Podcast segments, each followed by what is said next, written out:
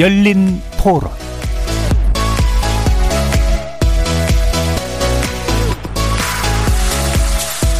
안녕하십니까. KBS 열린 토론 정준희입니다. 아무리 죄를 지어서도 사형은 아니지 않는가. 그 사람도 성장 환경이나 여러 가지 환경이 상황이 있겠지만은 어쩔 수 없이 그렇게 된 상황이라고 저는 생각하거든요. 그걸 사람이 또 법으로 죽인다는 건 아니, 아니라고 생각합니다. 그 사람들이 인권도 지금 뭐 중요하기는 하지만 너무 흉악범들이 많아서 그런 사람들은 솔직히 세금으로 밥 먹이는 거 아깝지 않아? 그리고 또 다시 나오니까요. 그 피해자들은 또 2차 가해를 받는 그런 생활을 또 할 거라서 일단 트라우마에서 복구될 수 있고 좀 헤어나올 수 있는 그런 정신적 치료가 굉장히 우선이 돼야 될 것 같고 피해를 받은 분들에 대한 그 보호는요 풀려 나왔다 그러면은 겁나할 거 아니에요? 또 찾아와서 또 보복을 할 수도 있고 그런 것들 때문에 철저하게 이제 막아야 되는데 그게 현실적으로는 어렵지 않을까. 흉악한 범죄는 사형이 아니라 무기징역이라도 해서 사회에 단절시키는 게 최선의 방법이 아닌가. 그 판결을 사람이 사람을 한다라는 것 자체가 이제 모순이 있고 판결을 한다 하더라도 어떤 억울함이나 누명이 뒤집어 씌워져서 불이한 판결을 받을 수 있는 그런 것 때문에 일단 사형제도는 반대인데 완전한 부활보다는 제한적으로 근데 이것도 그러면 되게 많은 장치들이 필요할 것 같아요. 거리에서 만나본 시민들의 의견 어떻게 들으셨습니까? 어제였죠. 편의점 일을 마치고 귀가하던 30대 여성을 살해한 혐의로 재판에 넘겨진 20대 남성에게 검찰이 무기징역을 구형했습니다. 결심 공판에 자리했던 피해자 여성의 가족은 강도살인죄 법정 최고형인 사형을 선고해달라고 재판부에 요청했고요. 이에 재판부는 다음 달 선고 전까지 고민하고 또 고민하겠다고 답했는데요.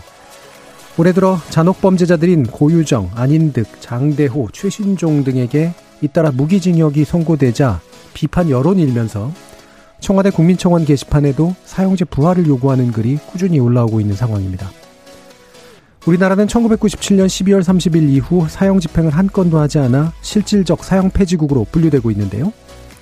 오늘 KBS 열린 토론에서는 강력범죄 발생 때마다 재점화되는 이슈인 사형제도 사법살인인지 정의로운 형벌인지 논의해 보면서 죄와벌에 대해 우리 사회가 갖고 있는 시각을 다각도로 조명해 보는 시간 가져보겠습니다. KBS 열린 토론은 여러분이 주인공입니다. 문자로 참여하실 분은 9730 누르시고 의견 남겨주십시오. 단문은 50원, 장문은 100원에 정보 이용료가 붙습니다. KBS 모바일 콩, 트위터 계정 KBS 오픈, 그리고 유튜브를 통해서도 무료로 참여하실 수 있습니다. 날카로운 의견과 뜨거운 참여 기다리겠습니다. KBS 열린 토론 지금부터 출발합니다. 살아 있습니다. 토론이 살아 있습니다. 살아있는 토론, KBS 열린 토론. 토론은 라디오가 진짜입니다. 진짜 토론, KBS 열린 토론.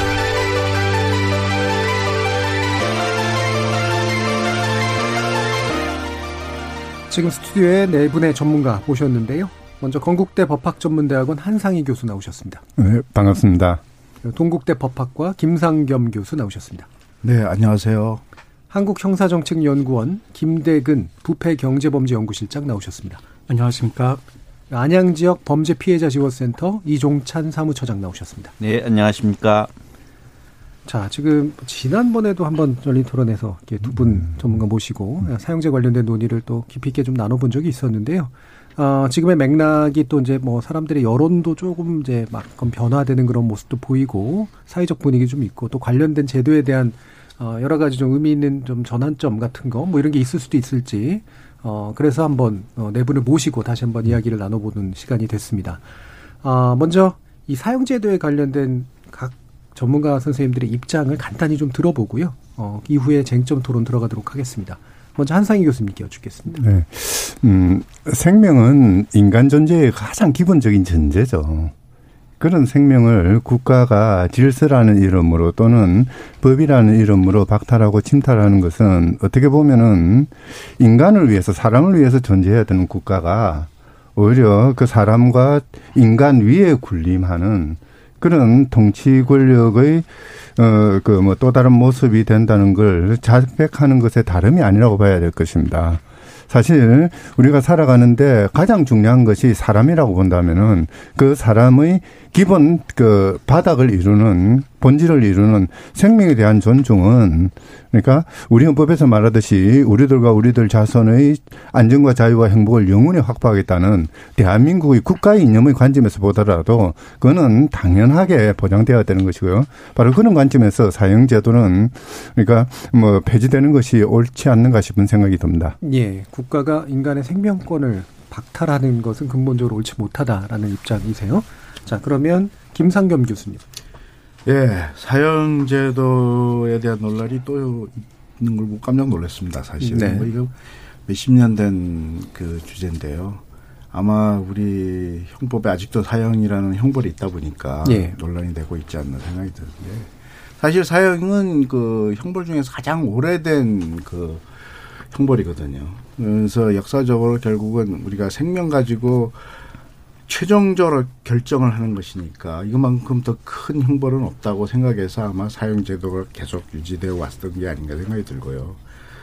이제 사실 우리나라 같은 경우 20년 넘게 사형 집행을 하지 않았기 때문에 국제사회에서 사형 그 폐지국으로 분류가 되고 있는데 사형은 사실은 뭐 아직도 국민 감정에는 다른 사람의 생명을 뺏은 자에 대해서는 등가 원칙에 따라서 그 네. 사람도 자기 생명을 포기해야 되는 게 아니냐 거기에 대한 응벌의 효과가 있어야 되는 게 아니냐 그렇게 생각하는데 사실은 인간의 관점에서 보면 맞는 소리죠. 근데 그건 이제 또 사실 본인이 이미 피해를 입은 자는 생명을 잃었기 때문에 결국은 제3자가 거기에 대해서 대가를 네. 그 치러야 된다는 점에서 논란이 있는 건데 뭐 현재로서는 사형제도가 있는데 집행을 못하니까 저의 입장에서는 사실 사형제도를 유지해야 될 필요가 있나 그런 생각은 듭니다. 예. 그럼에도 불구하고 인간 사회에서 사형이라는 것은 아마 계속 앞으로도 논란이 될 것이다. 예. 그게 제 생각입니다. 음, 여러 가지로 이제 사용제의 부정적인 어떤 이야기들에 대해서 뭐 동의하시는 부분이 있고, 그다음에 특히나 이제 실질적 사용제 폐지국으로서 과연 실효성이 있는가라는 생각을 하지만 인간의 본성상 예, 여러 가지 논란들은 앞으로도 계속될 것이다 이렇게 보셨네요. 예, 김대근 실장님. 네, 그 뭐 한상일 교수님 말씀하신 거와 같은 취지 일단 동, 동의를 하고요. 예, 우리 형법 250조의 살인죄는 그 누구라도 사람을 살해한 자는 벌하도록 되어 있는데 주체가 누구여도 상관없고 그 대상이 누구여도 역시 살인죄의 구속 요건을 취하는 건 마찬가지인 것 같습니다. 수많은 뭐 논리적인 이유도 있겠지만 전 두 가지를 강력하게 말씀드리고 싶은데 하나는 사실 그 포렌식도 발달하고 증거 기반 재판도 발전한 상황에서 그 오판의 가능성이 크지 않다라는 생각도 많이 했었습니다만 이번 8차 사건을 보시면 그 진범이 잡히고 나서야 그 오판의 문제를 우리가 발견하는 거를 확인하지 않았습니까? 어 만약에 오판에 따라서 그 진범으로 인했던 윤모 씨가 사형이 집행됐더라면 정말 억울하고 무고한 희생자였을 거고 정반대로 진범이 이춘재 씨가 사형 집행이 됐다라면 실체적 진실 발견에 어려움이 있었을 것 같습니다. 뭐 이런 실효적 실용적인 이유도 있지만 예, 또 하나 필요성이 크지 않다는 생각이 듭니다. 흔히 사형 제도가 뭐 범죄를 예방하고 억제한다는 얘기를 많이 하는데 이미 많은 연구에서 그런 효과성에 대해서 찾기가 어렵고요. 또 제가 인터뷰를 해본 결과 범죄를 저지를 때 사형을 고려한 사람들은 거의 없다라고 봐도 무방할 정도로 사형이 갖고 있는 범죄 예방 효과는 없었습니다. 예. 그래서 오판 가능성이 아무리 낮더라도 결국 부- 불가역적인 어떤 사용이 이루어지는 것을 어떻게 어, 문제 삼지 않을 수 있느냐. 그 다음에 어, 기본적으로 사형제는 형벌의 효과는 뭐 있을지 몰라도 예방의 효과는 없다고 본다라는 말씀이세요. 이종천 처장님. 예, 저는 사형제에 대해서 존치되었다 에, 된다고 생각하고요. 예. 그리고 또 집행도 되어야 한다고 생각을 합니다. 예. 우리 이것은 피의자의 인권도 생명권도 다 중요한 부분이지만 피해자들의 이런 부분에 대한 것은 당연히 에, 사형이 존치되어야 된다고 생각을 하고요. 피해자 예. 입장에서 보게 되면 우리 피해자들 입장에서 보게 되면은 사형제가 지금 사형이 집행이 안 됐다고 해서 법률적으로 대한민국에 사형제가 폐지됐다라고 생각하는 우리 피해자들은 없다라는 것입니다. 예. 사형제는 있다고 존재하고 있다라고 생각을 합니다. 예. 집행이 미뤄질 뿐이다고 생각을 하죠. 그런 부분들에. 그런데 국가가 형벌권을 가지고 있는 입장에서 피해자의 입장에서 법원의 판결에 의해서 사형이 선고가 됐음에도 불구하고 집행이 안 되는 것은 어떻게 보면 국가가 해야 할 일을 잘 못하고 있는 거 아닌가 안 하고 있는 거 아닌가 이것이 이렇게 생각하는 것이 저희 피해자들의 입장이고 생각이라는 것을 이 자리에서 말씀을 예. 드리겠습니다. 기본적으로 이제 피해자 유족의 입장에서 봤을 때, 아, 이, 이들이 이제 사형이 언도 받고도 왜 집행이 안 되고 있는가라는 마음을 가질 수밖에 없는 것이다. 라는 말씀이신 거죠. 알겠습니다. 자, 그러면 몇 가지 좀 확인 좀 하고 이제 가도록 하죠. 사실적인 측면들에 대해서. 김대근 박사님께서 이 부분에 대한 연구도 많이 해오셨고, 사형 확정자 인터뷰도 또 많이 하셨기 때문에 이들로부터 또 직접적인 이야기를 듣는 것도 어, 의미가 있는 일인 것 같은데요. 현재 일단 사형 선고 받은 사람들 어, 숫자가 어떤 어느 정도 되는지 좀 알려주시죠. 네. 2020년 현재 그 사형 선고를 받고 집행되지 않은 사형 확정자는 총 60명인데요. 민간인 56명, 또 군 교도소에 4명 있습니다. 그 말씀하신 것처럼 97년 12월에 마지막 사형 집행이 있었는데 그 이후로 11명의 사형 확정자가 사망을 했습니다. 5명은 자살을 했고 6명은 질병으로 작년에 또 한 명 사망했었는데요. 또 많은 분들이 이제 사형수라는 표현을 쓰시는데 사형수라는 표현은 이제 일반적으로 널리 통용되긴 합니다만 2007년에 형 집행법이 바뀌면서 사형 확정자라는 용어가 이제 또 쓰여지고 있어서 예. 이제 그런 용어도 이제 다시 한번 말씀드려보고 싶습니다. 예. 어, 지금 56명, 어, 이 남아 있는 상태이고, 어, 사형 확정자라고 이제 부르게 되는, 어, 그런 상황인데, 그러면 이 사형 확정자라고 이제 그 불러야 되는 이분들에게 왜 주목을 하셨는지, 그 동기, 연구 동기라고 해야 될까요? 예. 음, 남아공의 넬슨 만델레가 만델레가 26년 수감이 구금이 된 상태에서 널리 알려지고 이제 인권 운동에 더 많은 의미를 가- 보여주기도 했는데요. 그 작년 기준으로도 짧게는 5년, 길게는 26년째 수용된 사람이 있습니다. 그러니까 97년 사형 집행이 안 된 사람들이 여지까지 살아남은 경우들인데요. 이제 사실상 사형 폐지국이라고 불리면서 이들의 존재가 국가 형 집행이나 인권 기준에 시금석이 된다라고 생각을 했고 또 우리 형벌제도의 가장 극단적인 경계에 놓인 사람들이어서 역사적 경험을 통해서 국가의 형벌의 방향이나 교정의 목적들을 좀 확인하고 싶은 생각이 있었고 개인적으로는 법철학 전공자인데요. 예. 제도나 인간에 대한 관계를 좀 자세히 들여다보고 싶었고 또 올해 사형에 대한 이제 법령 정비하고 대체 형벌에 대한 연구를 하면서 그 전에 예비적이고 실증적인 연구가 좀 필요해서 예. 인터뷰를 진행하게 되었습니다. 예. 이게 아까 이제 그 피해자의 입장을 또 이제 얘기하게 되는 이종찬 사무처장님 같은 경우가 있어서 아마 또 국민 감정상 아니 뭐 사형 확정자 얘기 들어봐요 뭐해 나쁜 짓 한 사람인데 뭐 이런 식의 이제 생각도 충분히 할 것 같아요. 그러니까 다시 말하면 동등한 이해 당사자냐 뭐 이런 생각도 할 것 같은데 실제로 연구를 해보시면서 뭔가 좀 의미가 있다라고 보시는 부분들이 어느 정도 좀 있으셨나요? 뭐 뒤에서 좀 더 얘기를 해주시긴 네, 하겠습니다만. 그 책이나 논문에서는 볼 수 없었던 이야기들을 담아낼 수 있었고 예. 또 기존에 몇몇 문헌들이 있었는데 그 문헌들은 대개는 이제 사형이 바로바로 집행되던 시기의 예. 이야기들이어서 음, 음. 또 지금 같은 오랜 구금의 시대에는 또 다른 이야기들 들을 수 있었고요. 또 이제 사실 그 교정의 사각지대에 놓인 부분들이 많습니다. 이따 말씀드리겠습니다만 집행이 되지 않았기 때문에 미결수인데 사실상 기결의 상태이기 때문에 예.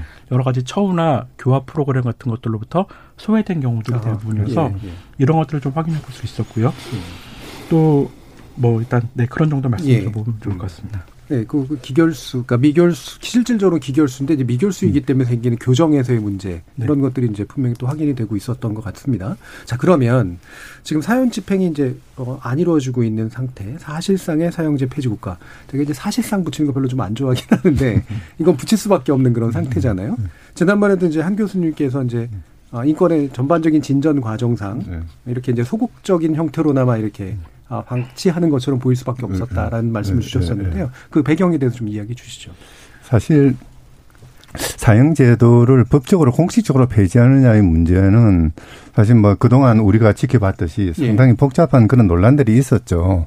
그리고 어떻게 보면은 국민들의 뭐 법 감정이나 또는 응보 감정 뭐 이런 것들을 비춰보면은 그렇게 쉽게 폐지할 수 있는 사안은 아닌 거는 분명합니다. 예. 이 과정에서 그러니까 아까 뭐 모두에도 말씀드렸듯이 이 인간 생존의 가장 기본이 되는 생명이라는 것을 국가가 함부로 건드리는 것은 그것은 어떻게 보면 국가 뭐이 국가 윤리라는 점에서 뿐만 아니라 국가 통치 소리 측면에서 그렇게 바람직하지는 않는 거죠. 예. 이제 그러다 보니까 그리고 그동안 이제 국제사회에서 사정 폐지라는 그런 인권 레짐의 하나의 흐름에 또 부합해야 된다는 그런 요청도 있었고요. 그러다 보니까 어떻게 보면 일종의 현실적인 타협이라고 할 수 있겠죠.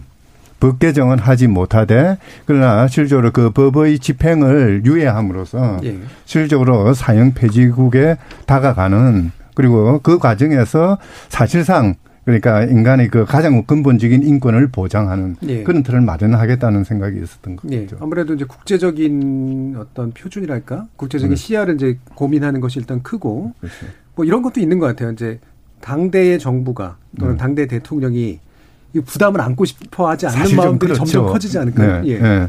음, 뭐, 그, 지난날, 그러니까, 김영삼 정부가 끝나는 그 순간에 사형을 집행했지 않습니까? 예.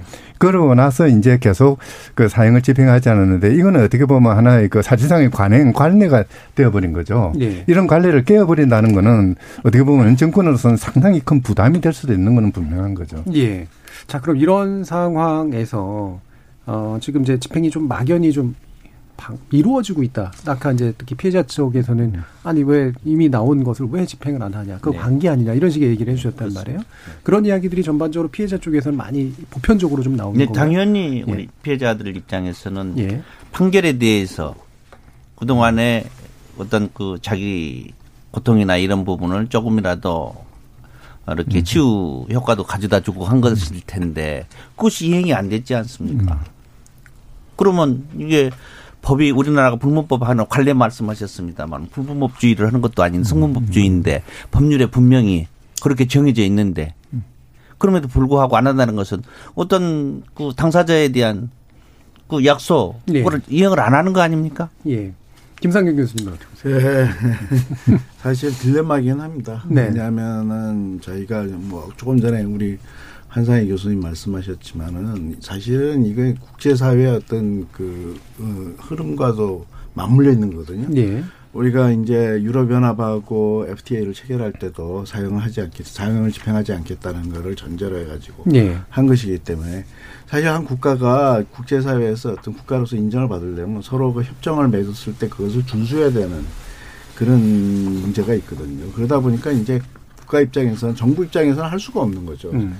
만약에 그렇게 되면 국- 국제사회에서 이제 우리나라의 어떤 입지라든지 신뢰가 깨져버리니까 그러다가 이제 세월이 흐르니까 20년이 넘어버린 겁니다. 그래서 이제는 뭐 실질적으로 또 사형을 이제는 사실은 선고하는 것 자체도 부담을 느낄 수 있고요. 네. 그다음에 사형을 집행하는 거는 뭐 그 말할 수 없이 그건 어떻게 보면은 국제 관계를 신뢰를 깨뜨려 버리는 거니까 예. 국가로서는 굉장히 위험 부담이 더 큰 거죠. 음.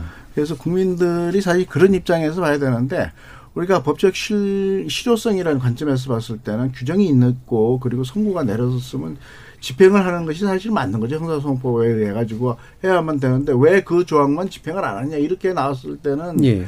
사실 할 말은 없는 건데요.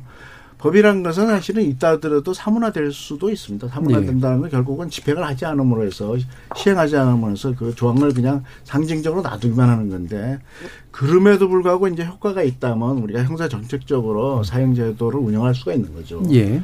그런데 이제 문제는 이제 그렇습니다. 이게 지금 법적으로 좀 복잡한 게요. 사실 많은 이제 학자들 중에 이제 거기에 대해서 반론을 제기하는 학자들은 있습니다. 우리 헌법 110조 4항에 보면 비상계엄하에서 사형이 선고되면 단심으로 해서는 안 된다는 이 규정이 있어요. 예. 그거는 비상계엄에서만 그런 거다 그런데 문맥을 잘 살펴보면요. 비상계엄에서 조차도 사형 선고가 났을 때는 단심을 하지 말라는 그러니까 일반 재판에서도 당연히 사형 제도를 전제로 해가지고 예. 표현을 한 거죠. 그러니까 사실은 아직은 우리 헌법에 그런 규정이 있기 때문에 음. 법률로 일반적으로 사형 제도를 폐지했을 때는 헌법에 위배되는 문제가 발생할 수가 있어요, 사실. 예. 그렇게 했을 때는 우리가 사실은 법을 그런 식으로 해석하면 안 된다지만 사실 생명 자체에는 절대적 가치가 있다는 건 아무도 부인하지 않습니다. 네. 그러나 생명권이라는 것은 우리가 이 상대주의 속에서 우리 국가의 어떤 법 질서에서 판단해야 되는 가치 판단의 대상이거든요. 예. 그러다 보니까 이제 사형제도에서 계속 논란이 발생할 수밖에 없는데요. 대부분 이제 사형제도를 폐지한 국가들은 이제 그 전례도 있어요. 독일 같은 경우는 많은 그 생명을 빼앗았던 전쟁의 주범자들이, 그러니까 전범자들이었고, 프랑스 같은 경우는 국민들은 사형제도를 유지해야 된다고 했지만, 정부가 과감하게 예. 유럽연합의 결속을 위해 가지고 독일처럼 폐지를 해버렸습니다. 그러니까 이건 결국은 정책적인 문제라고 볼 수 있는. 거고요.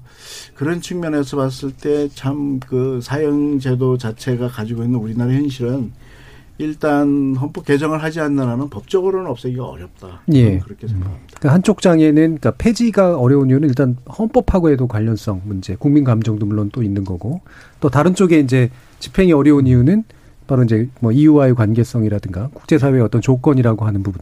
그러니까 둘 다 이제 사실은 대단히 현실적인 관점에서 지금 네, 어려운 그렇죠. 면들이 둘 다 있는 거잖아요. 아, 그러면 이제 그 사형 제도는 존속이 되면서 그러니까 법제 자체는 존속이 되면서 실제 집행은 이루어지지 않는 약간 일종의 어 미스매치 상황 같은 것을 어떻게 좀 그 법 학적으로 좀 이해해야 됩니까? 한상희 교수님. 아까 김성영 교수께서 예. 그뭐 헌법에 사형이란 말이 있으니까 사형 제도를 폐지하는 거는 위헌이다 뭐 그렇게 말씀하셨는데요.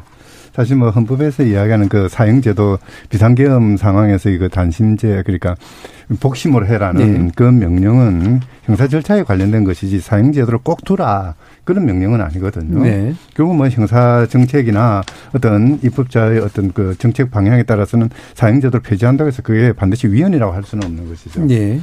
그리고 그 이제 그 유럽이나 뭐 특히 뭐 EU 체제에서는 그러니까 뭐 각국의 어떤 그 역사적인 또는 그 현실적인 필요성이 있어서 사형제도를 폐지하기도 했지만은 가장 기본적인 밑바닥은 이거는 인권의 가장 핵심적인 부분이다. 예. 그리고 현대 사회에 있어서 인권이라는 가치는 다른 모든 그 국가 존재 이유를 아우르는 그런 핵심 가치다.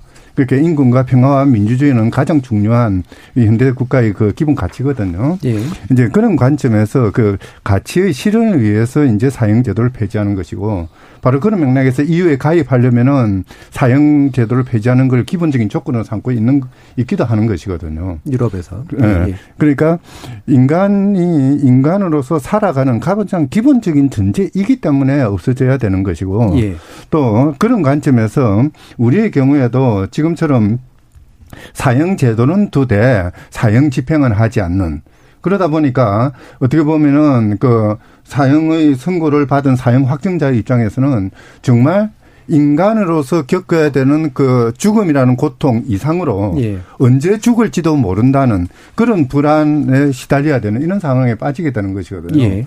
뭐 어떻게 보면 제도적으로 이런 그 미스매치를 빨리 해결하는 것이 뭐 여러 가지 측면에서 바람직하지 않느냐 싶은 생각이 예. 듭니다. 지금 이제 헌법과의 이제 헌법 해석 문제는 뭐 조금 음. 갈릴 수 있는 부분인 것 같고요.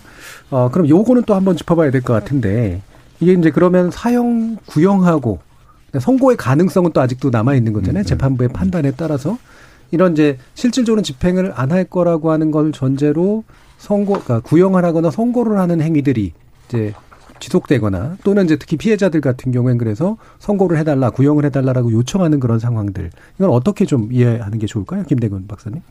당연히 권력 분립 원칙에 따라서 네. 소추나 심판은 분리되는 것이니까 소추는 법에 따라서 할 수 있는 것이고요. 예. 당연히 구형도 할 수 있는 것이고 또 선고도 당연히 할 수 있는 것이라고 생각을 합니다. 예. 다만 이제 여러분들 말씀하신 것처럼 그 사실상이라는 개념 이 여러 가지 그 존치론자 폐지론자의 절충적인 측면이라는 음. 점에서 예. 타당하기도 한데 굉장히 모순적이고 또 음. 법적지를 불안정하게 하기 때문에 사실 이제는 선택의 시간이 좀 점점 다가오고 있고 이 모순을 해결하는 게 불가피하다라는 생각이 들고요. 예. 그래서 결국 사실 국민적 합의를 통해서 입법적으로 해결하는 게 제일 좋은 것일 텐데 만약 그런 입법의 추동력이 약하다면 뭐 서버적 판단에 의해서라도 또 그동안 많은 쟁점적인 것들이 서버 판단에 의해서 해결돼 왔던 예를 보더라도 그런 것들이 불가피한 시점이라는 생각을 하고 있습니다. 예. 그럼 추가로 제가 약간 보충 질문을 드릴게. 예를 들면 검찰이 이제 사형 구형을 한다라든가 뭐 법원은 잘 안 하고 있지만 만약에 사형 선고를 한다면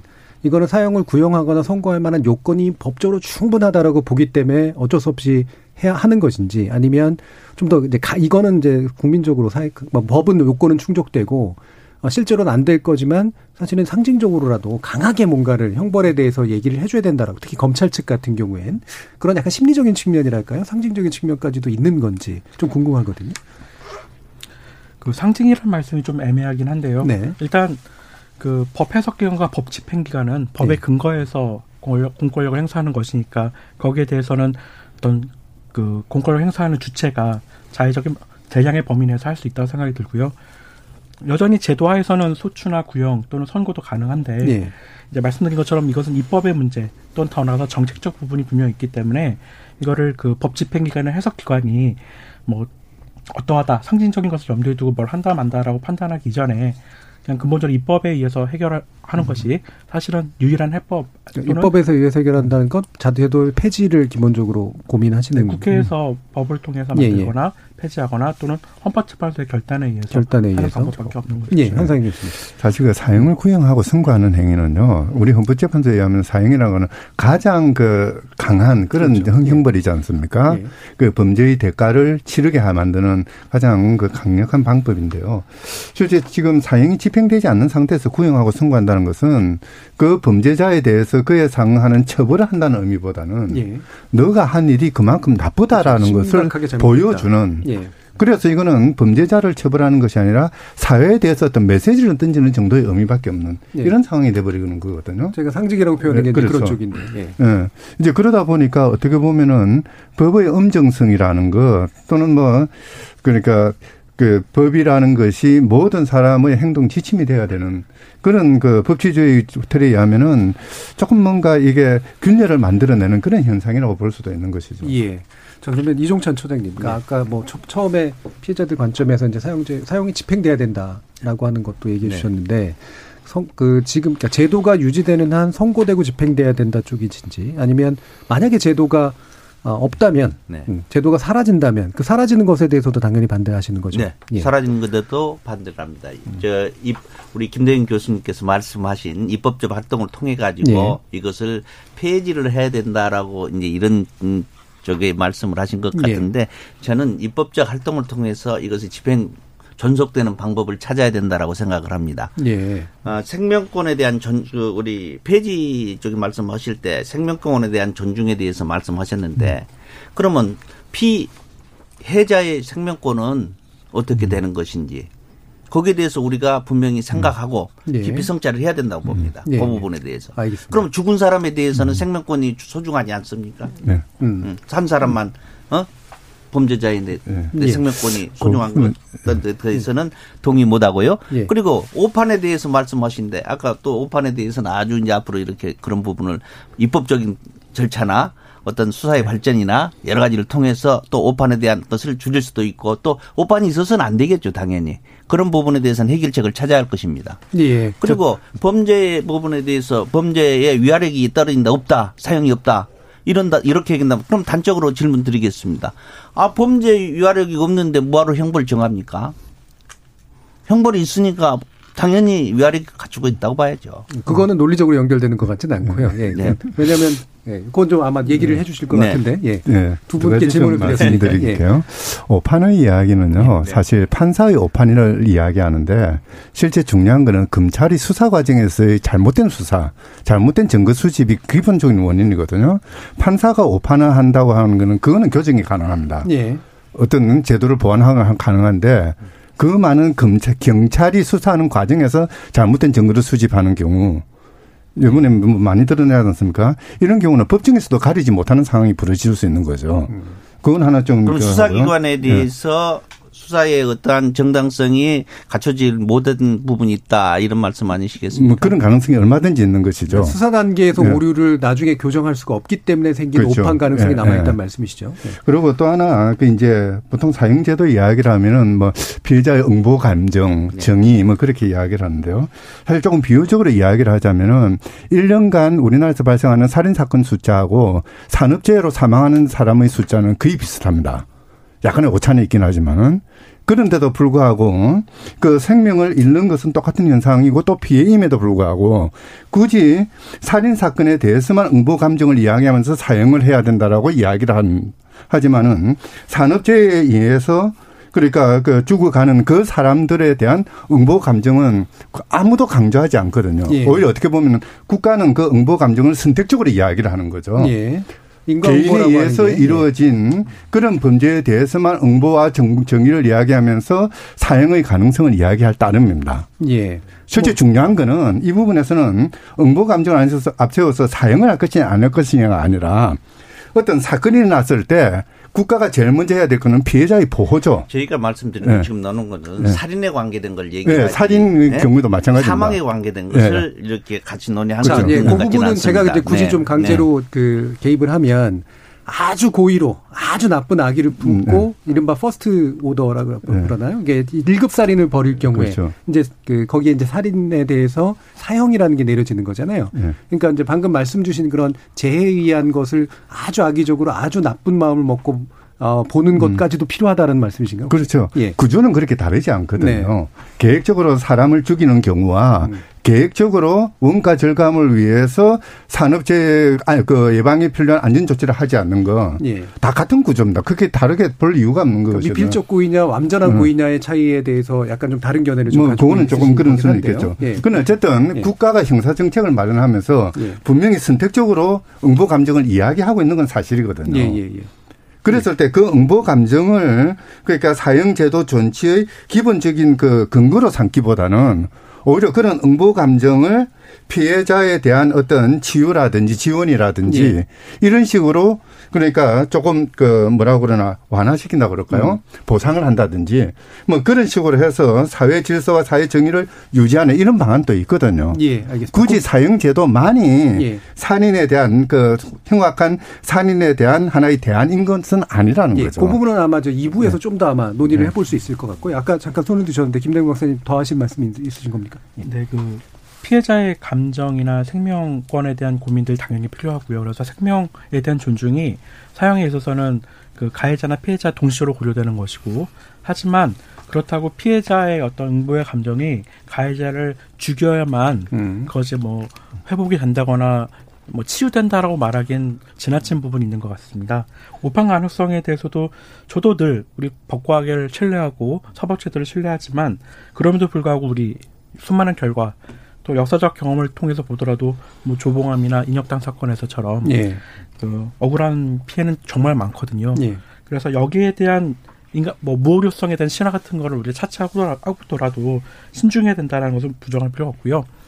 또 말씀하신 것처럼 형벌 제도의 효과성에 대해서 말씀하셨지만 형벌 전체와 사형이라는 특정한 제도의 효과성은 달리 봐야 될 텐데 적어도 사형 때문에 뭔가 더 줄었거나 늘었다는 통계 같은 건 전혀 찾아볼 수가 없습니다. 그러니까 제형 법정주의에서 법- 자, 가장 큰 형벌이? 네. 그 예를 들어 우리가 사실상 사형 폐지국이 됐는데 그래서 우리 범죄가 더 늘었다는 통계는 전혀 없고요. 실질적으로 범죄 통계를 보시면 강력 범죄는 줄어들고 있습니다.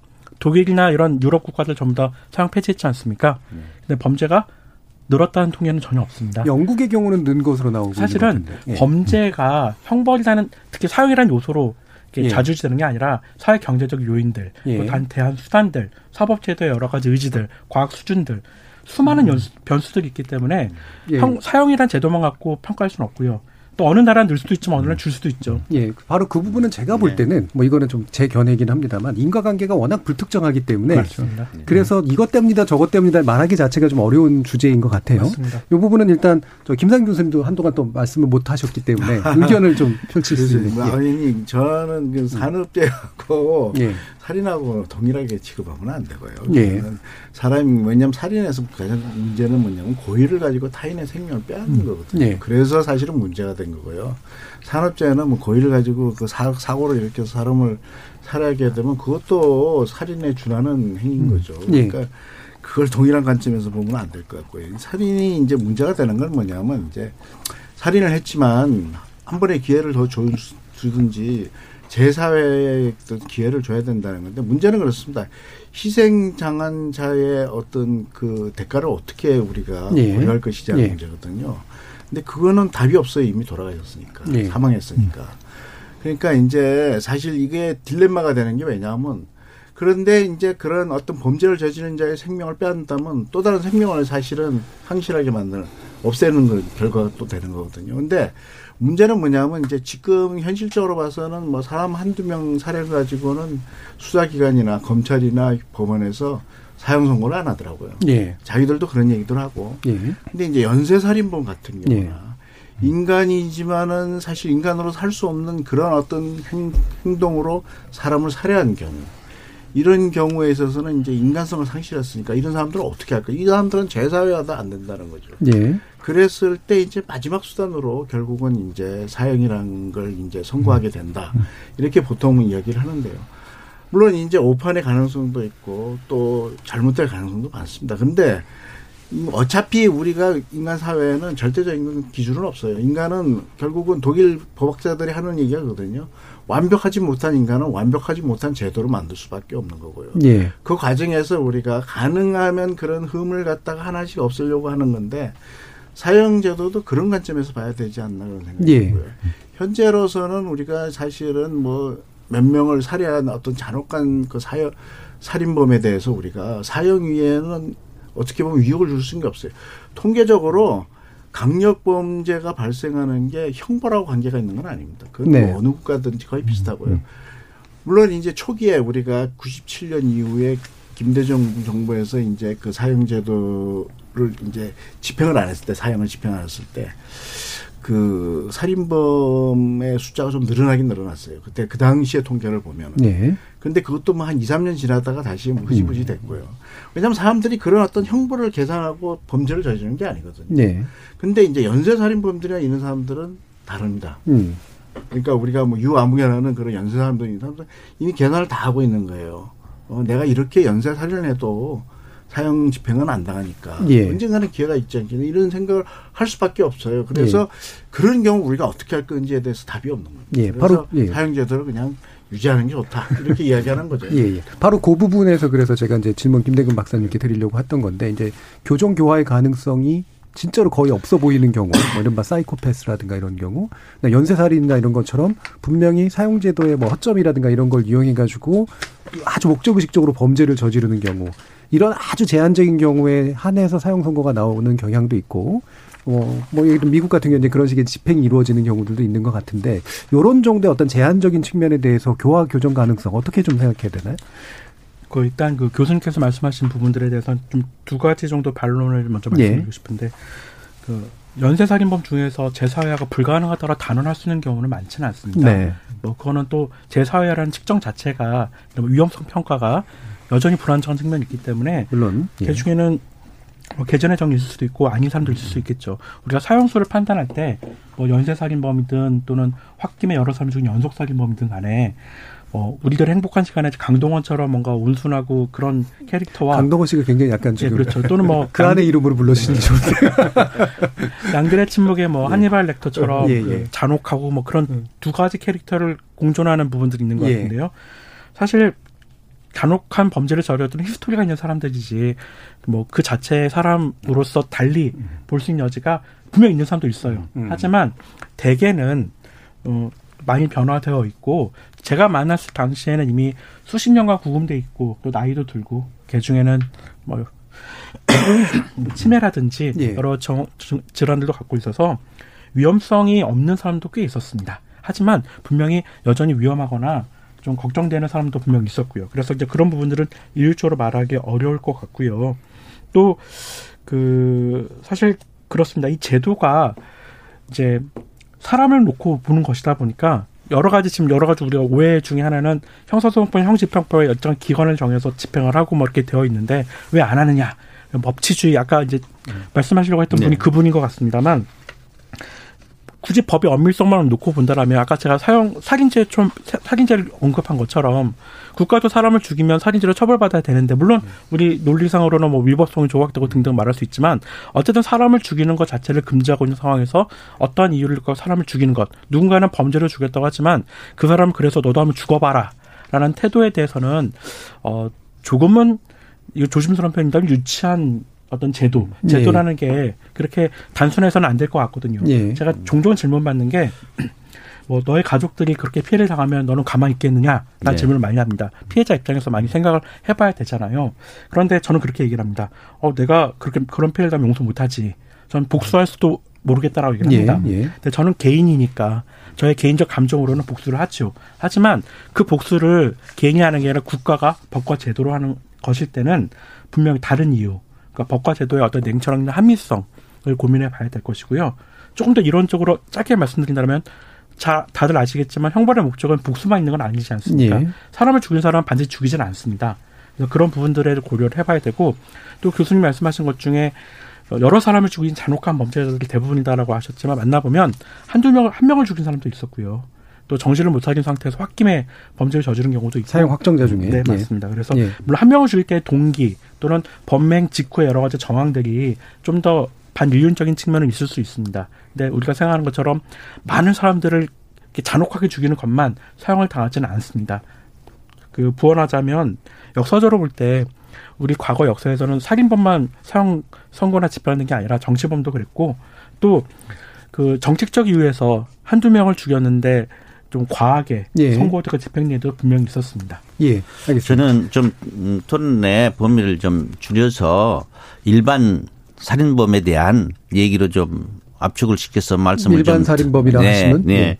일반적인 우리가 아, 아, 지금 사회적으로 정치나 또는 아, 뭐 이런 부분을 이런 거 정치범이나 말고요. 예. 이런 것을 배제하고 예. 아까 말씀드린 산업재해나 이런 것들을 제한하고 아, 인간적으로 인면 수심에 이런 범죄자들에 대한 부분에 대한 얘기로 사형제를 유지하느냐, 존치하느냐 또는 폐지하느냐 좀 그렇게 얘기를 좀 예, 해봤으면 왜 그러신지는 좋겠고요. 이해하는데 근데 사형제라는 게 그 사람들한테만 적용되는 게 또 아니기 때문에 이제 그래서 문제가 네. 그러니까 그. 겨- 예. 지금 뭐 가해자에 대한 교정 교화 문제도 말씀하시고 어 그러면 피해자에 대한 어떤 회복에 대한 문제도 말씀 우리가 논의도 하고 방법도 찾아야겠지만 예.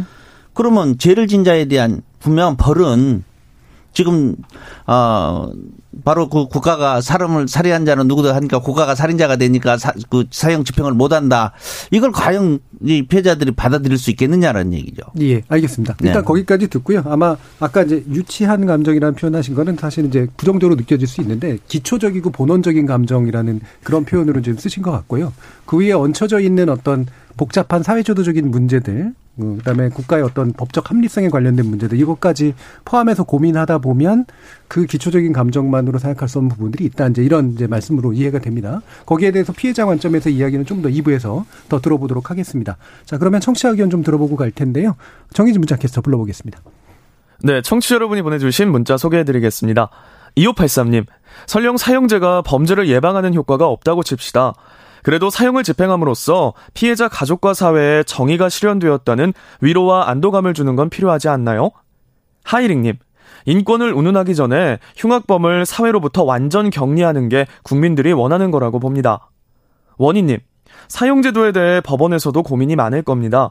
인간이 인간을 심판하고 죽인다는 건 큰 고뇌입니다. 주기진님, 이에는 이, 눈에는 눈, 이런 게 아니라도 사기꾼이나 살인자들은 완벽하게 사회와 격리해야 합니다.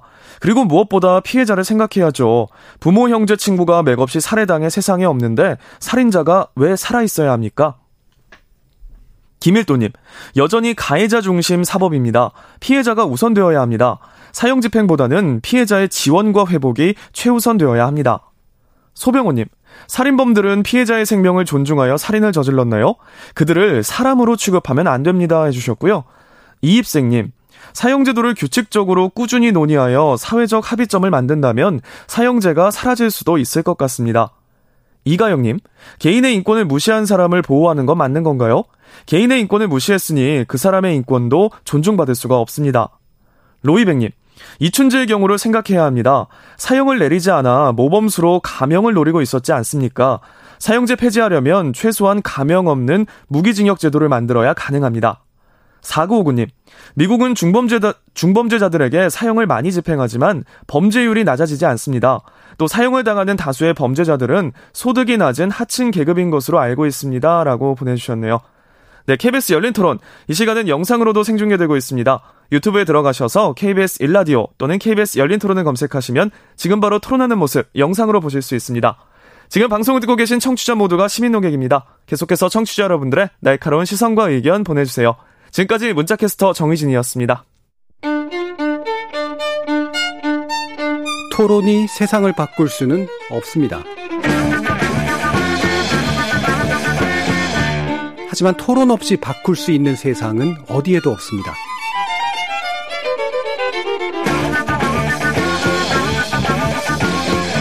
세상의 선한 변화를 갈망하는 당신. 정답이 아니라 질문의 힘을 믿는 당신. 우리 KBS 열린 토론에서 만납시다.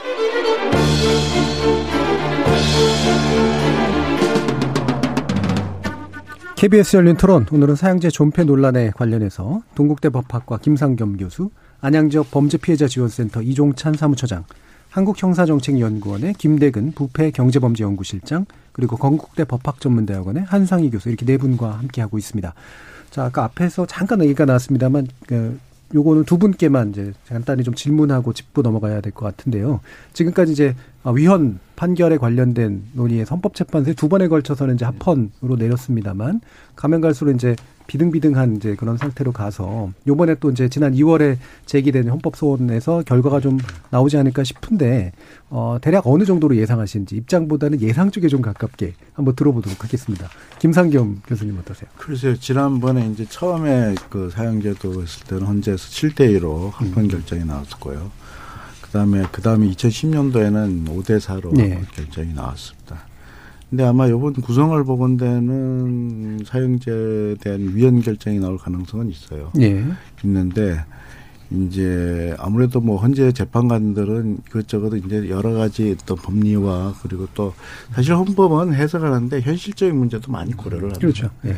그러니까 다른 법률들은 이제 단지 법리적인 걸 먼저 판단하지만 헌법은 이런 헌법 현실이 처해 있는 상황들 네네. 이런 걸 이제 고려해가지고 판단을 하는데 어, 지금 요번에 우리가 이제 위헌이 되려면 사양이 6대 3은 돼야 되거든요. 예. 그러니까 여섯 명이니까 이제 지난번보다 두 명이 이제 반 이제 위헌 쪽으로 가담을 하면은 예. 근데 지난번 구성보다는 완전히 또 달라졌으니까 음. 어떤 결정이 나올지 모르겠습니다만 헌재가 그동안 이렇게 판결한 걸 보면은 요번에는 위헌 결정 나올 가능성은 있어요. 예. 제가 볼 때는 그렇게 생각을 하고요. 위헌 결정을 나올 수도 있는데 헌재가 또 그렇게 쉽게 우리가 막 진짜 뭐 위헌을 결정할지는 그건 저도 정확하게는 모르겠습니다. 예. 왜냐하면 헌재에 들어가게 되면 아무래도 그 재판관들은 본인의 어떤 역할을 굉장히 충실하게 하고 네. 또 보통 이제 변호사나 아니면 다른 판사로 검사로 있던 때와는 좀 생각이 틀려지기 때문에 예. 아무리 이제 좀 더 진보적이고 본인들이 판단할 때 적극적으로 뭐 생명 존중 이래서 뭐 국가의 어떤 제도적 살인을 우리가 허용할 수는 없다 이렇게 판단할 수도 있지만 또 한편에서는 아까 말씀드린 것처럼 뭐 헌법에도 사형제에 대해서 간접적이지만 예. 인정을 하고 있고 또 사형제도 자체를 대체할 만한 수단이 없는 상황에서 예. 어, 확실히 모르겠습니다. 근데 네. 아마 양심적 병역 거부 판단하는 거 보니까 제가 볼 때는 위헌 결정이 나오지 않을까. 김상 교수님이 예, 보니까 이쪽으로 갔다가 잠깐 유보했다 또 네. 이쪽으로 갔다가 약간 유보했다. 굉장히 어려운 결정일 것 같다는 그런 생각이 들긴 합니다. 어려운 예. 예. 측이죠 그거는. 어, 뭐, 어떻게 보면 2010년에 그 5대 4로 합헌 의견, 합헌 결정이 냈던 거, 사실 그 논리가 그렇게 정치한 논리는 아니었거든요. 네. 그냥 생명을 빼앗았으니까 생명으로 갚아라. 이게 논리의 기본이었죠. 예. 그 아주 그 러프한 건데요. 뭐 그런 식으로 보면은 이미 이제 시대가 바뀌고 하다 보니까 위헌 결정을 내릴 가능성은 상당히 많아 보입니다. 다만 예. 문제는 헌법재판관들 입장에서 위헌 결정을 내리고 싶어도 그 대안을 어떻게 마련할 것인가.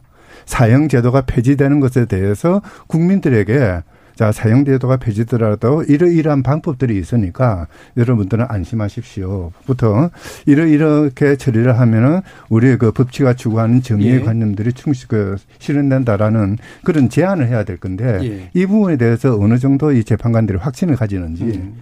이제 그게 그러니까 위헌 결정으로 나아갈 것인지 그렇지 않으면 또 한 번 합헌 결정을 내리는 내리게 될 것인지 예. 결정하는 핵심 변수가 아닌가 싶은 생각이 듭니다. 예, 그러니까 위헌으로 만약에 내리려고 하더라도 그 이후에 이제 국민이 어떤 불안감을 좀 해소할 만한 어떤 그렇죠. 설명과 이 예, 이제 필요하기 있어야 때문에. 되겠죠. 예.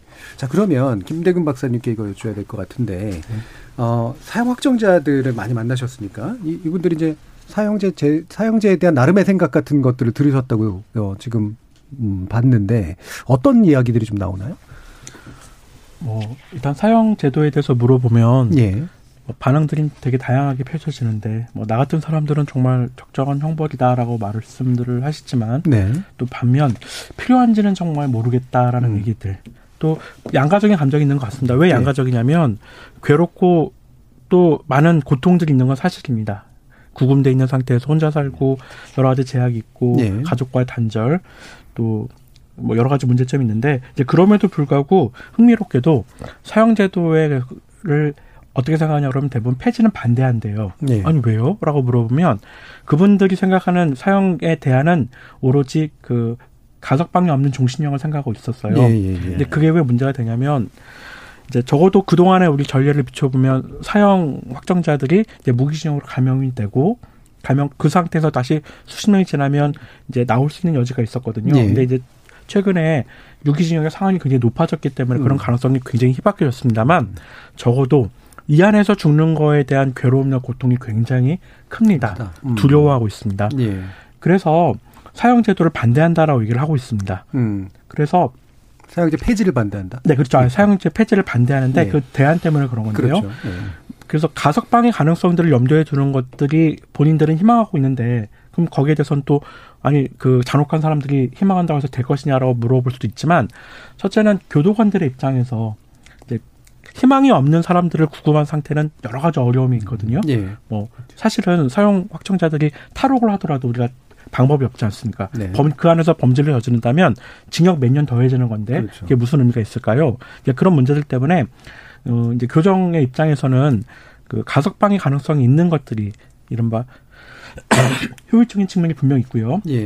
두 번째, 그 유- 사용자가 전면적으로 폐지된 유럽이나 많은 나라들에서는 대부분 다양한 형태의 실험들이 있을 수 있는데 그 가석방이 없는 형태의 종신형에 대해서는 독일이나 그 유럽 인권 재판소가 위헌 판결을 한 바 있습니다. 예. 사실상 이제 가석방의 가능성을 둔 것이 인간의 존엄성이나 교정의 목적이나 어떤 삶의 의미라는 측면에서 불가피하다 얘기를 하는데 예. 그 경우에도 여러 가지 또 최저 한도의 복역 기간을 정한다든지 그런 대안들은 있고요.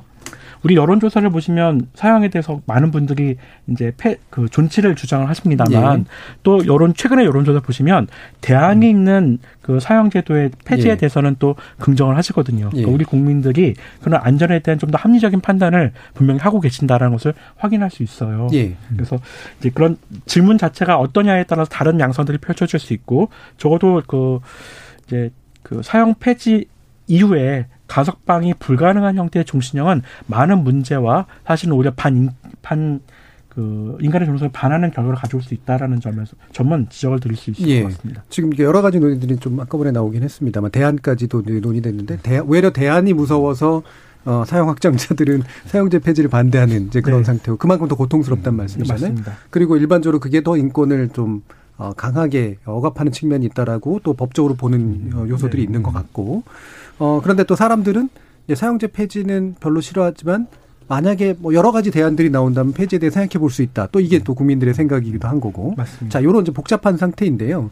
피해자 가족들의 관점에서 보시면 이런 뭔가 인과응보라고 얘기하기는 좀 그렇지만 뭔가 네. 위로가 된다거나 뭔가 불안을 없앤다거나 어떤 것들이 필요하다고 보세요? 그러니까 지금 김대균 교수님께서 말씀하신 바와 같이 그 대체 어떤 형벌이나 네. 이런 부분들에 대한 것인데 그러면 그 어떤 피해자의 어떤 피해자 또는 피해자 유족, 유족 들의 어떤 법 감정과 우리 구- 우리 국가적 법이 이게 일치돼야 된다라고 생각을 합니다. 이제 그런 관 어떤 관점을 찾아야겠죠. 그런 부분들에 대한 찾는 노력이 있어야 할 거라고 생각을 합니다. 그런데 그 찾기가 지금 우리나라 근본적으로 형벌이 약해요. 네, 형벌이 약합니다. 지금 현재 사형이 있으지만 사형도 집행도 되지 않고 중형을 선고했음에도 불구하고 그것도 한번 풀리고 지금 말이 그렇지 20년 형 받아봐야 예? 한 20대가 저 20년 들어가면 피해자들의 가족이나 유족들은 엄청난 고통 속에 생활하고 있는데 그게 40대면 나옵니다. 뭐 조두순 케이스 같은 것 때문에 요즘 또더 네. 논의가 그러면 있죠. 그 예. 나오는 날을 그 피의자 그 저 가해자가 헤아리고 있는 게 아니라 피해자 가족들이 그 가해자가 출소하는 날을 셈을 하고 있습니다. 예. 그들이 나오면 어떻게 할까? 걱정 살 수가 없죠. 이런 부분들에 회복을 할 수가 없어요. 그런 부분들에 대해서. 그래서 바로 지금 정신행에 대한 두려움. 안 그러면 정신 못 나오게 한다든가 방법은 구금이 어려움이 있다면 구금할 수 있는 방법을 찾아야죠. 예. 국가가. 예. 그런 그렇게 생각을 합니다. 자, 이런 부분들 어떤 대안들이 고려돼야 될까? 글쎄요, 뭐 지금 사형제도를 폐지하면은 많이 그동안 논의됐던 게 뭐 가석방 없는 정신형인데 그거는 이미 사실은 그것이 사형에 준하는 그 인권 침해다 뭐 이런 얘기 예. 이미 했기 때문에 그건 아닌 것 같고요. 사실 무기징역도 20년 지나면 감형의 대상이 될 수 있거든요. 가석방 대상이 될 수 있고 그래서 저는 유기징역의 상한선을 높이는 게 훨씬 더 효과적이다. 네. 그렇게 생각이 듭니다. 그래서 사, 살인 죄로 그 정도에 따라서 판단하면 한뭐 50년형이라든지 예. 뭐 60년형이라든지 하면은 그건 감형이 되더라도 가석방 연한이 뭐 최소한 3분의 2는 복역을 해야 되니까 40년 이렇게 되면 의지가 꺾어지는 거거든요. 네. 그러니까 그 정도 좀 상한선을 높이는 게 하나의 방법이 될 수 있고요. 음. 그리고 또 사실 뭐 무기징역을 우리가 사실 이야기하는데 아까 말씀드린 것처럼 효과는 별로 없습니다. 무기징역 같은 경우. 예. 그래서 그런 부분을 좀 더 형사 정책적으로 좀 더 신중하게 접근해야 된다. 그렇게 봅니다. 자, 이런 음, 부분은 네, 예, 산사님. 사실 그동안 사형제도 논의를 하는 과정에서 국가가 하지 않은 직무유기한 부분이 두 부분이 있거든요. 누차 강조합니다마는 피해자에 대해서 지원과 회복할 수 있는 그런 그 프로그램을 마련해 주는 거. 예. 이거는 무엇보다 중요한 거죠. 피해자가 예기치 못한 그 피해자 유족이죠. 예기치 못한 상실을 그냥 떠나보낼 수 있는 애도할 수 있는 그런 기회를 줘야 되지 않습니까? 그렇습니다. 여기 국가가 아주 중요한 역할을 해야 되는 것이거든요. 또 하나 음, 지금 모두에도 그 이야기가 나왔습니다마는 이 그 가해자들에 대한 교화 프로그램. 사실 가석방이 있는 무기징역이라고 했을 때 그 가석방이라는 게 그냥 날짜가 찼다고 풀어주는 게 아니어야 되는 거지 않습니까? 예. 가석방의 요건을 충족해야 되죠. 즉 말해서 재발 그러니까 재범의 가능성이 없어져야 되고 사회 복귀를 할 수 있는 그런 그 태도를 갖춰야 되고 더 나아가서 피해자에 찾아가서 용서를 구할 수 있는 그런 심리 상태가 되어야 그때서야 가석방이 돼야 되는 거지 않습니까? 그게 안 되면은 당연히 이거는 무기의 그 징역을 살아야 되는 것이죠. 네. 그리고 그렇게 하기 위해서는 또 국가가 적극적인 능동적인 프로그램을 마련해야 되는 거죠. 음. 근데 여태까지 우리는 그 사형 논의를 하는 과정에서 국가 이 두 부분에 대한 어떤 그 프로그램을 본 적이 없는 거죠. 음. 지금부터라도 그런 부분에 대해서는 국가가 적극적으로 나서야 될 것 같습니다. 예, 그러니까 겉보기에 강해 보이는 형벌만 때려놓고 음. 실질적으로는 필요한 피해자 지원이나 피해자의 마음을 어루만지는 정책은 방기한 거. 그렇죠. 그다음에 그 사, 이런 사형 확정자나 또는 무기징역이나 이런 것들에 관련해서 또 지나치게 좀 느슨하게 제도가 운영되고 있는 그렇죠. 거 네. 이런 부분을 지적해 주셨어요. 김대근 박사님. 그 이미 우리나라 유기징역의 상이 굉장히 높습니다.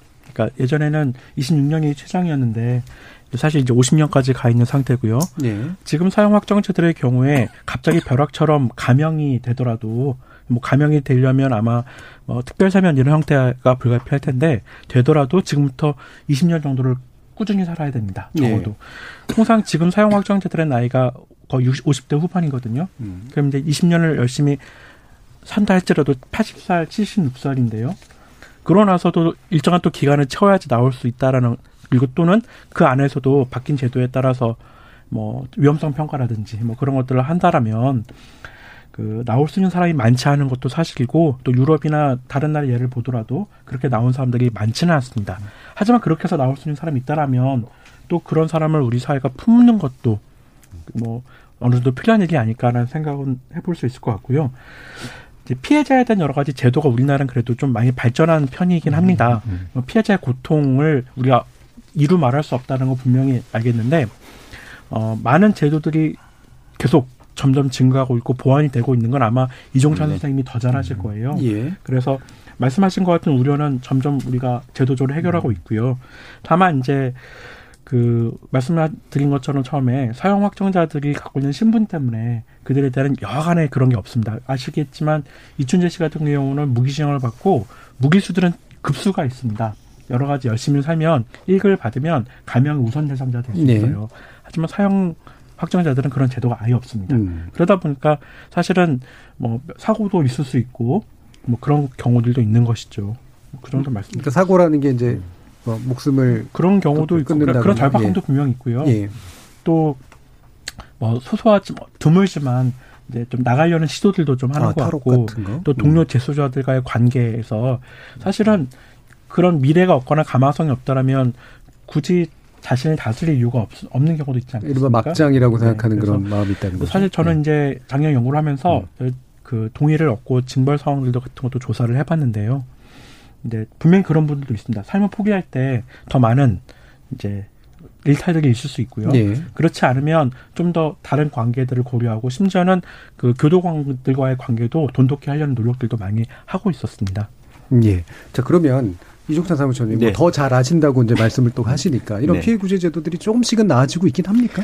네, 오늘 토론에 예. 나와가지고 예. 우리 피해자 지원 제도에 대해서 음. 이렇게 공식적으로 말씀 주시고 이런 교수님들이 계신다는 것에 대해서 음. 실무를 하고 있는 사무처장으로서 굉장히 힘, 힘이 좀 생깁니다. 음. 아, 그 동안에 대해서는 너무 사실 우리 학계나 법조계에서 피해자의 권리에 대해서는 사실 전혀 예. 어, 논의의 대상이 음. 예, 되질 않았죠. 시험적으로 그저 우리 형사정책연구원이든가 이런 쪽에서 조금씩 이렇게 큰 발전시켜 오고 있습니다만은 이제 앞으로는 그런 부분도 충분한 논의가 있을 거라고 생각을 하고요.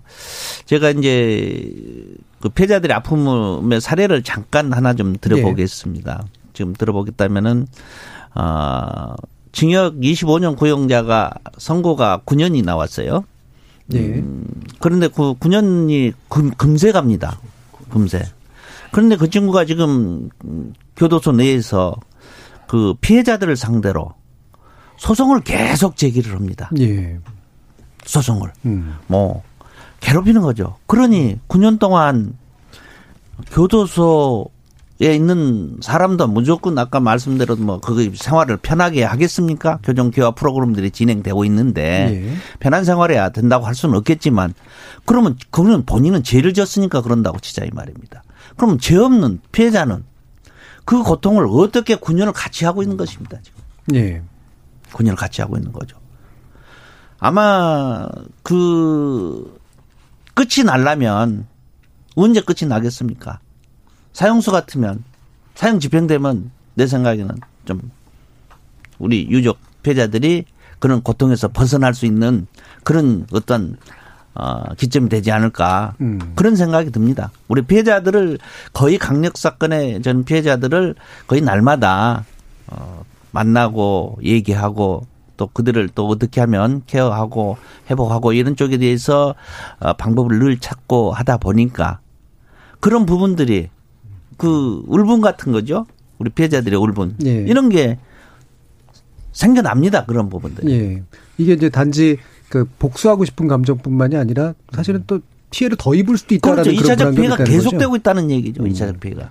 알겠습니다. 예, 김대근 박사. 사실 그 부분도 제가 예. 계속 고민하고 있는 부분입니다. 제가 이제 사형에 대해서 좀 신중하자는 입장을 취할 때 형벌의 목적은 응보만 있는 게 아니다라고 얘기를 하거든요. 예. 하지만 응보가 갖고 있는 기능은 꽤 다양하기도 해서요. 예.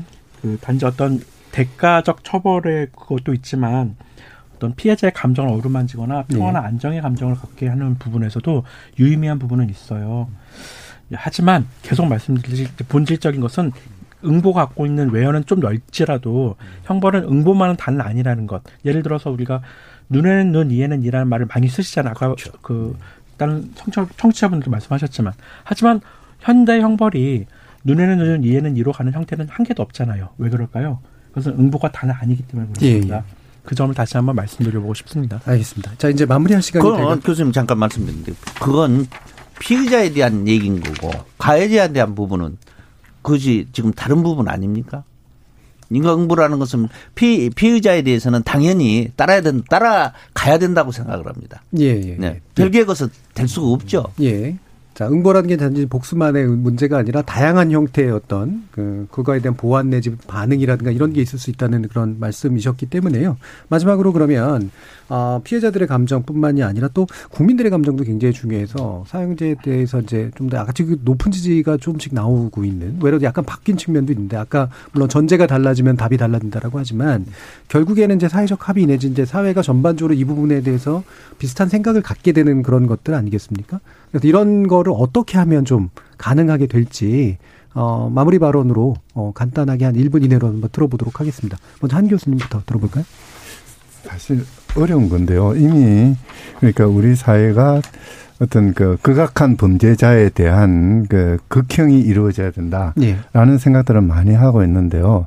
사실 그 부분에서 조금 뒤로 물러서서 그러니까 극악한 범죄가 이루어진다 하더라도 그 범죄를 통해서 우리가 그렇게 범죄를 처벌함을 통해서 우리가 실현하고자 하는 가치가 무엇인지 이런 부분들을 좀 심각하게 고민할 네. 필요는 있을 것 같습니다.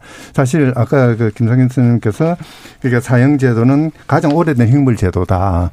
가장 오래됐죠. 왜냐하면 국가의 출범과 더불어서 국가가 국민을 통치하는 수단으로 사형제도를 채택을 한 것이기도 하거든요. 어떻게 보면 국민을 관리하는 방법이기도 한 거죠. 예. 바로 이제 그런 틀 속에서 우리 그러니까 일반 국민들 입장에서는 국가의 어떠한 사형이라는 그런 권력 현상 바깥에서 그러니까 서로 더불어가 살아가는 그런 삶의 가능성을 모색하는 것도 필요하다고 예. 생각합니다. 반드시 사형을 함으로써 그를 이 지구상에서 도태시킴으로써 어떤 응보나 정의 감정이 확립되는 그런 측면도 없잖아 있겠지만은 그와 더불어서 그 그런 상태를 치유하고 회복하고 그래서 더불어 살아갈 수 있는 예. 이런 틀을 마련하겠다는 정신도 중요하다고 생각하거든요. 알겠습니다. 예, 나머지 세 분께는 제가 한 30초 정도뿐이 못 드릴 것 같아요. 시간이 좀.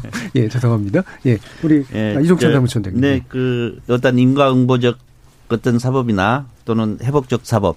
뭐 요새는 뭐 전환적 사법이라고 네. 해가지고 그런 학계에서 그런 말씀도 많이 하시는데 회복적 저, 사법. 예 저희 같은 경우 폐자 실무를 하고 있는 사람 입장에서 이렇게 말씀드리자면 어, 아직은 인과응보적이고 네. 회복적 사법까지만 동의하고 전환적 사법까지는 아직 동의 못하겠다 이걸로 말씀 마치겠습니다. 예, 알겠습니다. 김상경 교수님.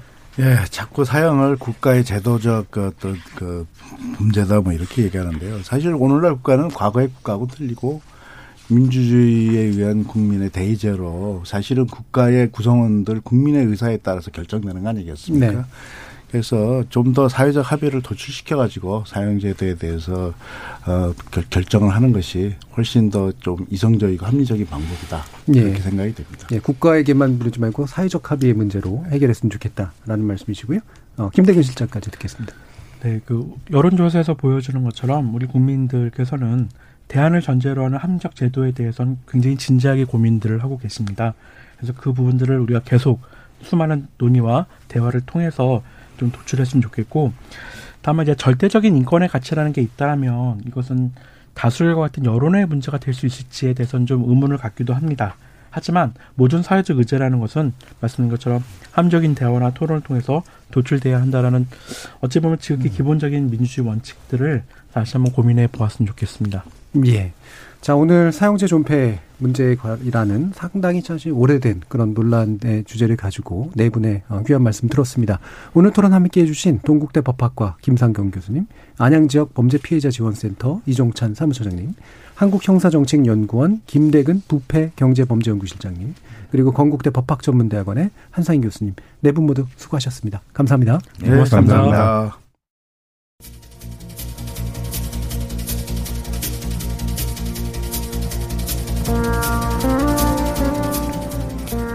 사형수와 사형제의 문제를 다룬 미국 영화 데드맨 워킹 아시는 분들 많을 텐데요. 이 영화는 이런 대사로 이야기를 마칩니다. 사형수 알고 봤더니 부자는 없더라. 그리고 어쨌든 살인은 가해자에 의한 것이든 국가에 의한 것이든 나쁜 것이다. 피해 유족의 마음을 위로하고 잠재적 피해자의 불안을 줄일 수 있는 방법을 고민하면서 이 나쁜 것들을 덜 나쁜 것으로 만들기 위한 사회적 지혜가 필요한 시점인가 싶습니다. 저는 내일 저녁 7시 20분에 다시 찾아뵙겠습니다. 지금까지 KBS 열린 토론 정준이었습니다.